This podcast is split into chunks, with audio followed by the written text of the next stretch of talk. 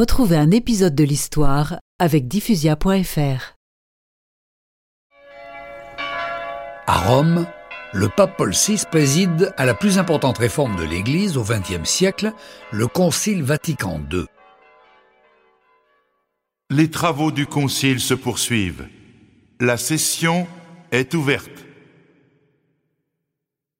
Le but de ce concile est de moderniser et de rendre accessible à tous la parole de Dieu. Les évêques du monde entier sont réunis. Ce 28 octobre 1964, l'archevêque de Cracovie y expose ses idées. L'Église doit être dans le monde et non plus au-dessus de lui.